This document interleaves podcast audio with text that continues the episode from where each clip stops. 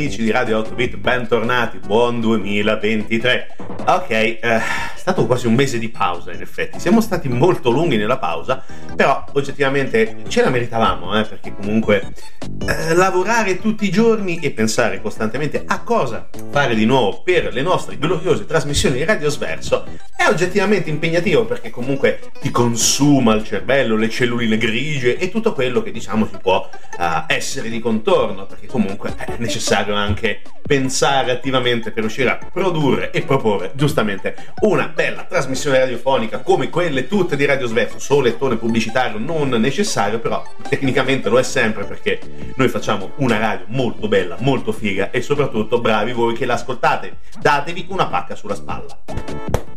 Questo era il rumore della palla sulla spalla. Bene, dopo questo momento piuttosto lungo di delirio, bentornati, buon 2023 ancora una volta. Oggi raccontiamo l'unica, la sola, la vera, la gloriosa quarta avventura di Indiana Jones. Ok, eh, il teschio di cristallo non c'entra niente. Lo abbiamo detto, ah attenzione, qui parliamo già di un'avventura che avevamo raccontato più o meno eh, con un nostro oh, quickcast, con un nostro piccolo gameplay durante l'estate di due anni fa circa. Oggi raccontiamo in maniera un pochino più complicata, più complessa, più eh, addentro, diciamo così, la natura del, dell'uomo, dell'archeologo con eh, cappello e frusta, perché Indiana Jones and the Fate of Atlantis, che ha da poco compiuto 30 anni, è una di quelle avventure che è uno di quei giochi, meglio, che rimangono ed è costantemente e giustamente anche considerato come uno dei grandi capolavori del gaming. Non possiamo dire moderno retro gaming, no, è capolavoro del gaming, punto. Indiana Jones and the Fate of Atlantis è una di quelle cose che ti fanno capire che il mondo dei videogiochi è una delle grandi arti dell'uomo se ovviamente riesci a gestire la capacità tecnica, il eh, sapiente uso dell'intelletto e riesci a fondere tutto quanto insieme. È assolutamente un gioco imperdibile, uno di quei giochi che ha letteralmente fondato molti di noi che continuano a giocare nonostante siano arrivati agli ANTA e qualcuno anche li abbia superati, però Indiana Jones and the Fate of Atlantis è arrivato nel 1992 come un fulmine a ciel sereno. Eravamo già consci delle grandi capacità tecniche della Lucas, perché parliamo di questo della LucasArts, eh, quando ci siamo trovati di fronte a Indiana Jones and the Last Crusade, sia in versione avventura grafica che in versione eh, arcade, diciamo così. Ma quando è arrivato The Fate of Atlantis, il mondo è letteralmente cambiato anche per noi perché trovarci di fronte a un'avventura nuova, qualcosa di totalmente inedito di Indiana Jones era wow, soprattutto quando hai 12 anni o poco più e quando ti, e ti ritrovi una uh, cosa nuova del tuo più grande eroe, uno dei tuoi più grandi eroi della giovinezza, non che 12 anni sia una persona vecchia, però quando magari hai 8-9 anni vedi per la prima volta le avventure di Indiana Jones e arrivi a 12 anni, cavolo, qualcosa di nuovo, nuovo L'emozione era enorme, l'emozione era enorme, ma questa emozione era anche corroborata da un comparto tecnico incredibile. Cioè, ovviamente e logicamente, come eh, buona parte delle avventure Lucas fino a un certo punto eh, degli anni 90, l'interfaccia, la, la, SCAM, la Script Creation Utility for Maniac Mansion, di cui abbiamo parlato milioni di volte, e c'era soprattutto la grande capacità di due tra direttore e designer capaci di fare veramente qualcosa di unico ed innovativo. C'è anche da dire, attenzione, che questa, come abbiamo detto, per me e per molti è considerata la vera quarta avventura di Indiana Jones, ma questa, attenzione, poteva anche essere leggermente diversa perché inizialmente, no, ma ve lo dico dopo. Ok, continuiamo ad ascoltare la musica di Indiana Jones and the Fate of Atlantis, ovviamente dopo il celeberrimo eh, titolo, non, non, so come definirlo, dopo il team, dopo l'Indiana Jones team di John Williams, che è diventato ormai iconico e che ritroveremo tra le altre cose anche nel nuovo film di Indiana Jones, Dio ho paura, di Mangold, che dovrebbe uscire credo a metà di questo anno e se oh, per, per ora. Va bene, a dopo, continuate ad ascoltare Radio 8 bit logicamente e sempre Radio Sverso. A tra poco.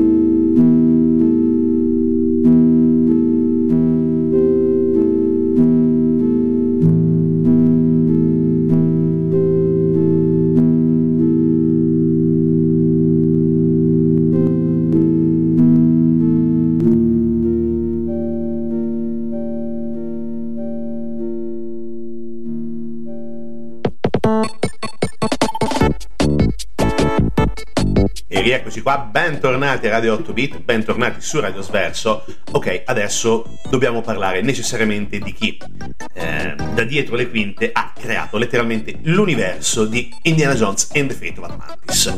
Parliamo di Al Barwood e Noah Falstein, che sono stati i responsabili, direttore Al Barwood, ma anche designer, insieme a Noah Falstein, e eh, sono stati quelli che di fatto hanno creato Indiana Jones and the Fate of Atlantis, anche a livello di scrittura perché la storia di Indiana Jones and the Fate of Atlantis è fondamentale dargli anche una connotazione dal punto di vista storico per quello che riguarda la creazione e l'ideazione. Tutto quanto parte da, mh, mm, dall'idea di iniziare a lavorare su un gioco nuovo, Indiana Jones, basato sul film ipotetico, sullo script, meglio, creato da Chris Columbus per quello che doveva essere nella sua idea, nella sua, nel suo desiderio, il terzo capitolo di Indiana Jones, intitolato eh, Indiana Jones and the Monkey King o alternativamente chiamato eh, Indiana Jones and the Garden of Life. Sono, sta- sono, stati progetti che non hanno avuto successo, è stato un progetto che non ha avuto successo e l'idea appunto di, eh, di Barwood e Falstein era appunto quella di partire da questo progetto di eh, Chris Columbus ma che poi alla fine non è stato neanche questo utilizzato perché cosa è successo? È successo che mm, nonostante eh, il buon valore, diciamo così, dello script, eh, Barwood aveva pensato che eh, bisognava comunque lavorare su qualcosa di nuovo, qualcosa di innovativo che appunto potesse portare Indiana Jones a eh, una nuova avventura. Ci sono stati dei dialoghi con George Lucas e poi arriva la decisione di basare tutto quanto su Atlantide. È una decisione che arriva eh, dopo che eh, sia Barwood che eh, appunto Falstein hanno notato uno strano diagramma all'interno di, un, eh, di, una serie di, di libri sulla storia atlantidea e quant'altro e da lì hanno iniziato a crearci una storia attorno.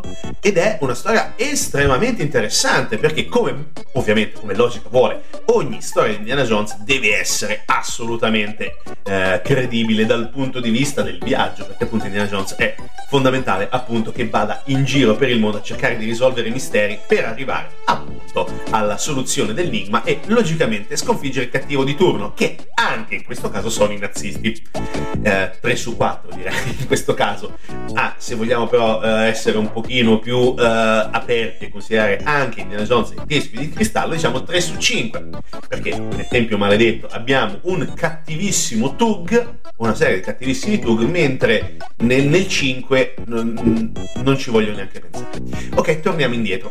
ok, sapete come la penso sul teschio di cristallo? Nonostante sia un buon film, eh, sia chiaro, però no, non è Indiana Jones, ok? Bene cancelliamo questo momento di tristezza e parliamo finalmente di, eh, di un po' di trama, perché cosa dobbiamo fare noi? Uh, innanzitutto iniziamo con il gioco in un momento piuttosto complicato, perché vediamo Indy catapultato all'interno di una stanza, il solito meraviglioso logo Indiana Jones and the Fate of Atlantis, e iniziamo a cercare delle cose.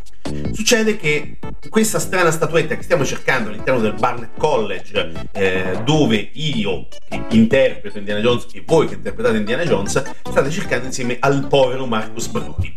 Uh, stiamo cercando questa statuetta per un signor Smith, ma il signor Smith non si dimostra essere il signor Smith, ma è un nazista, stranamente. E da lì iniziamo tutta una serie di peregrinazioni, arriviamo in Islanda e eh, attenzione, scopriamo finalmente che abbiamo un partner, o in questo caso una partner, come buona parte dei film di Indiana Jones, abbiamo Sofia Hapgood, una uh, collega che da un certo punto si è, uh, come dire, trasformata in una ciarlatana con eh, idee atlantidee, con una supposta eh, capacità di entrare in contatto con il re e il dio atlantideo Nur Ab-Sal e quindi tutto quanto inizia a muoversi. Si muove, arrivano, come abbiamo detto, in Islanda, arrivano a capire che c'è un materiale segreto che eh, genera il potere di Atlantide, che è l'oricalco, e poi si arriva eh, in maniera anche piuttosto complicata a capire che bisogna fare determinati viaggi, ovvero Isla- e Islanda, pardon, dall'Islanda si va in Guatemala e in Portogallo alle Azzorre e poi dopo la situazione continua a cambiare. Il gioco è complicato, il gioco è lungo, come buona parte poi dei giochi anni 90 nelle avventure c'è il classico labirinto che come potete sentire dal mio tono della voce è una cosa che odio tantissimo, però era un cliché che funzionava. E in questo caso è fatto anche bene perché si vede in maniera diversa non in maniera 2D come potrebbe essere, che so, eh, Zack McCracken o Monkey Island 2, e in questo caso funziona da Dio. E poi si arriva alla fine, si arriva alla fine che è una delle grosse trovate, una de- delle belle trame sviluppate in maniera decente e soprattutto una grande capacità di plasmare il gioco a seconda di una serie di percorsi. Cosa vuol dire tutto questo? Eh, ve lo spiego dopo perché qui bisogna andare anche un pochino nel particolare perché qui, attenzione, c'è una cosa ulteriormente figa da dover discutere. A tra poco, sempre su Radio 8 Bit.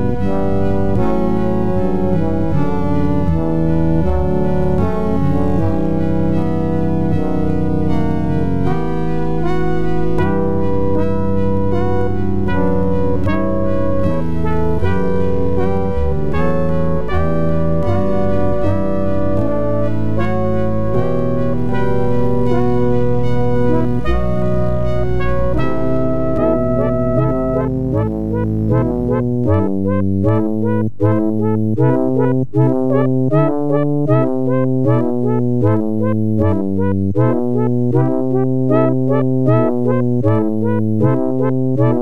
you.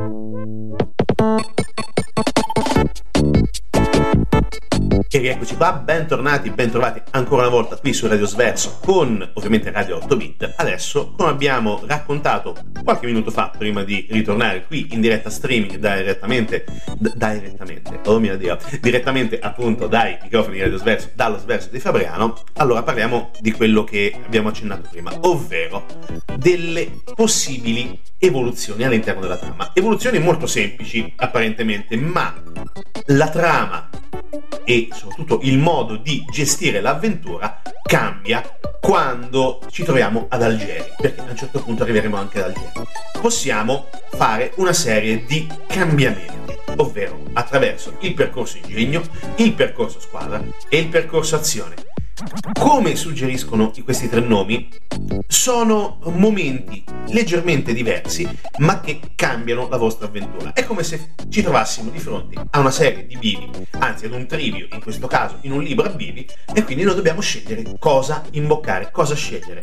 In questo caso, ovviamente, eh, ci porteranno oh, diversi, mh, mm, diverse situazioni, diversi luoghi, diversi enigmi ed un modo diverso a cui approcciarsi. Ovviamente ingegno, squadra, azione hanno delle, eh, definiamole così, delle caratteristiche diverse, come suggerisce il nome. Ed è appunto per quello che io vi consiglio caldissimamente di trovarlo Uh, se avete anche un computer vecchio, se riuscite a trovarlo ad un prezzo decoroso e se funziona, prendete la versione storica, magari per PC, magari per Amiga. L'Amiga aveva addirittura 11 dischi, 11 dischetti, qualcosa di enorme. Eh, ne vale la pena, costa un po', logicamente, però ne vale la pena. Per i più squattrinati come sottoscritto c'è sempre l'opzione di Santa Steam e Santa GOG. Sono, per l'ennesima volta, sono due piattaforme celeberrime che sono specializzate nella vendita di videogiochi attraverso mm, quello che chiamiamo comunemente internet, non c'è packaging, non c'è niente, noi compriamo il gioco, lo installiamo e tanti saluti. Uh, ho controllato oggi su GOG, costa tipo 5 euro, però se, l'avesse, se l'aveste preso magari durante i, pe- scusate, i periodi di saldi invernali, uh, beh, penso che andava via sui 2 euro. Comunque 5 euro è una cifra risibile, compratelo assolutamente. E poi anche dal punto di vista della musica, la musica, la musica è imbattibile, cioè la musica è John Williams ma poi parte anche con Clint Bayakian, Peter McDonnell, McConnell scusate, e Michael Land. Sono i tre che hanno lavorato partendo dall'ingegno di John Williams, dal tema originario, e hanno poi sviluppato quello che sentiamo in The Fate of Atlantis.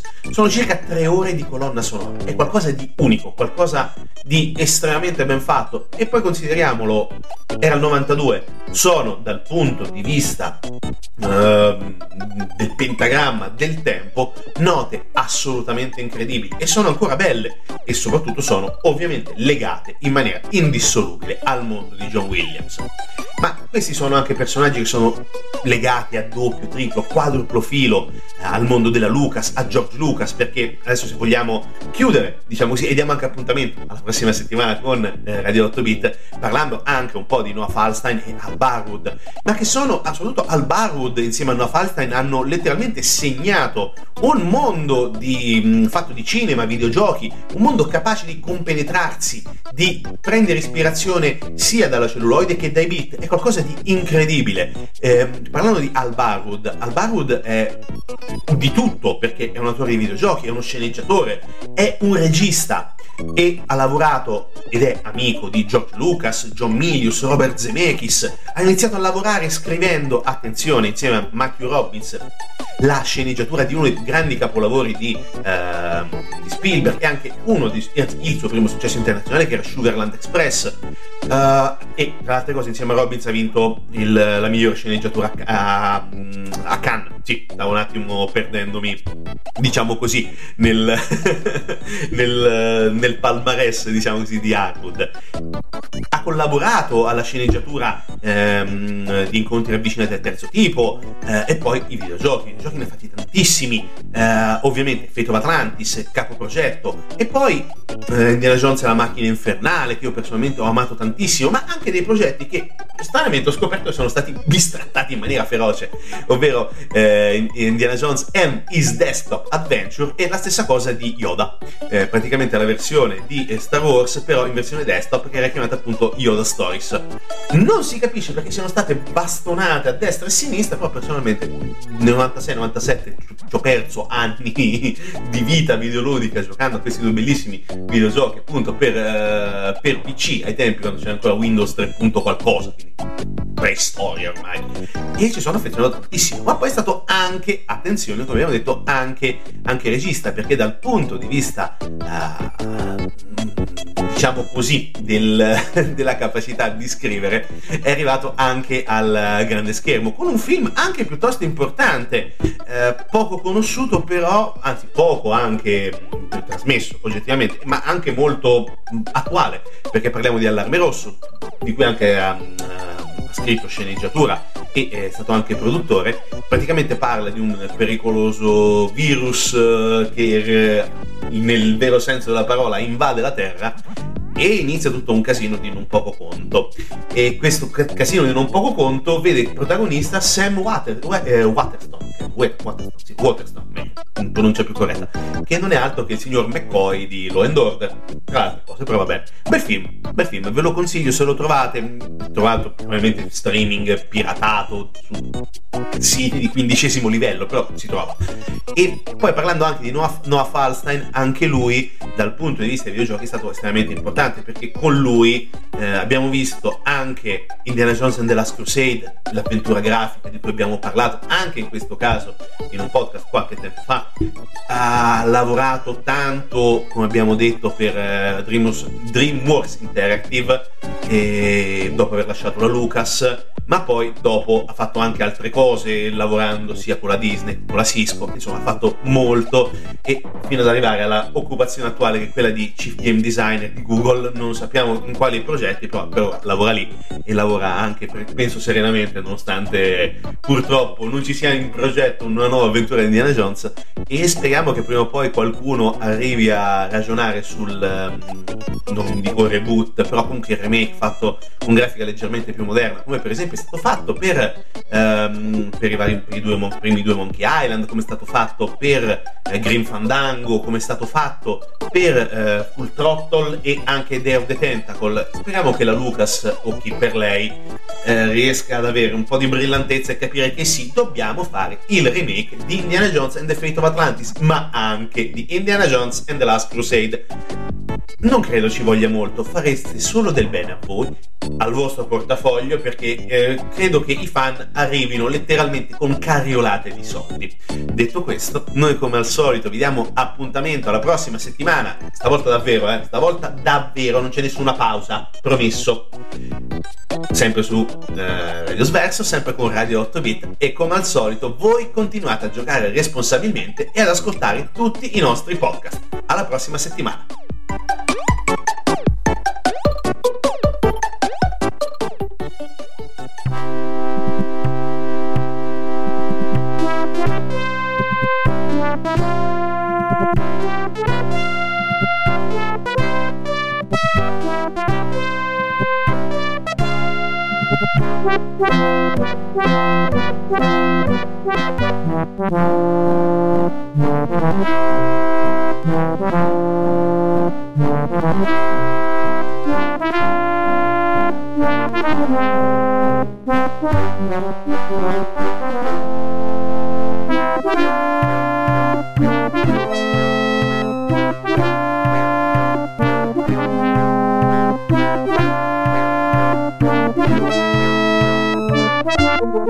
Thank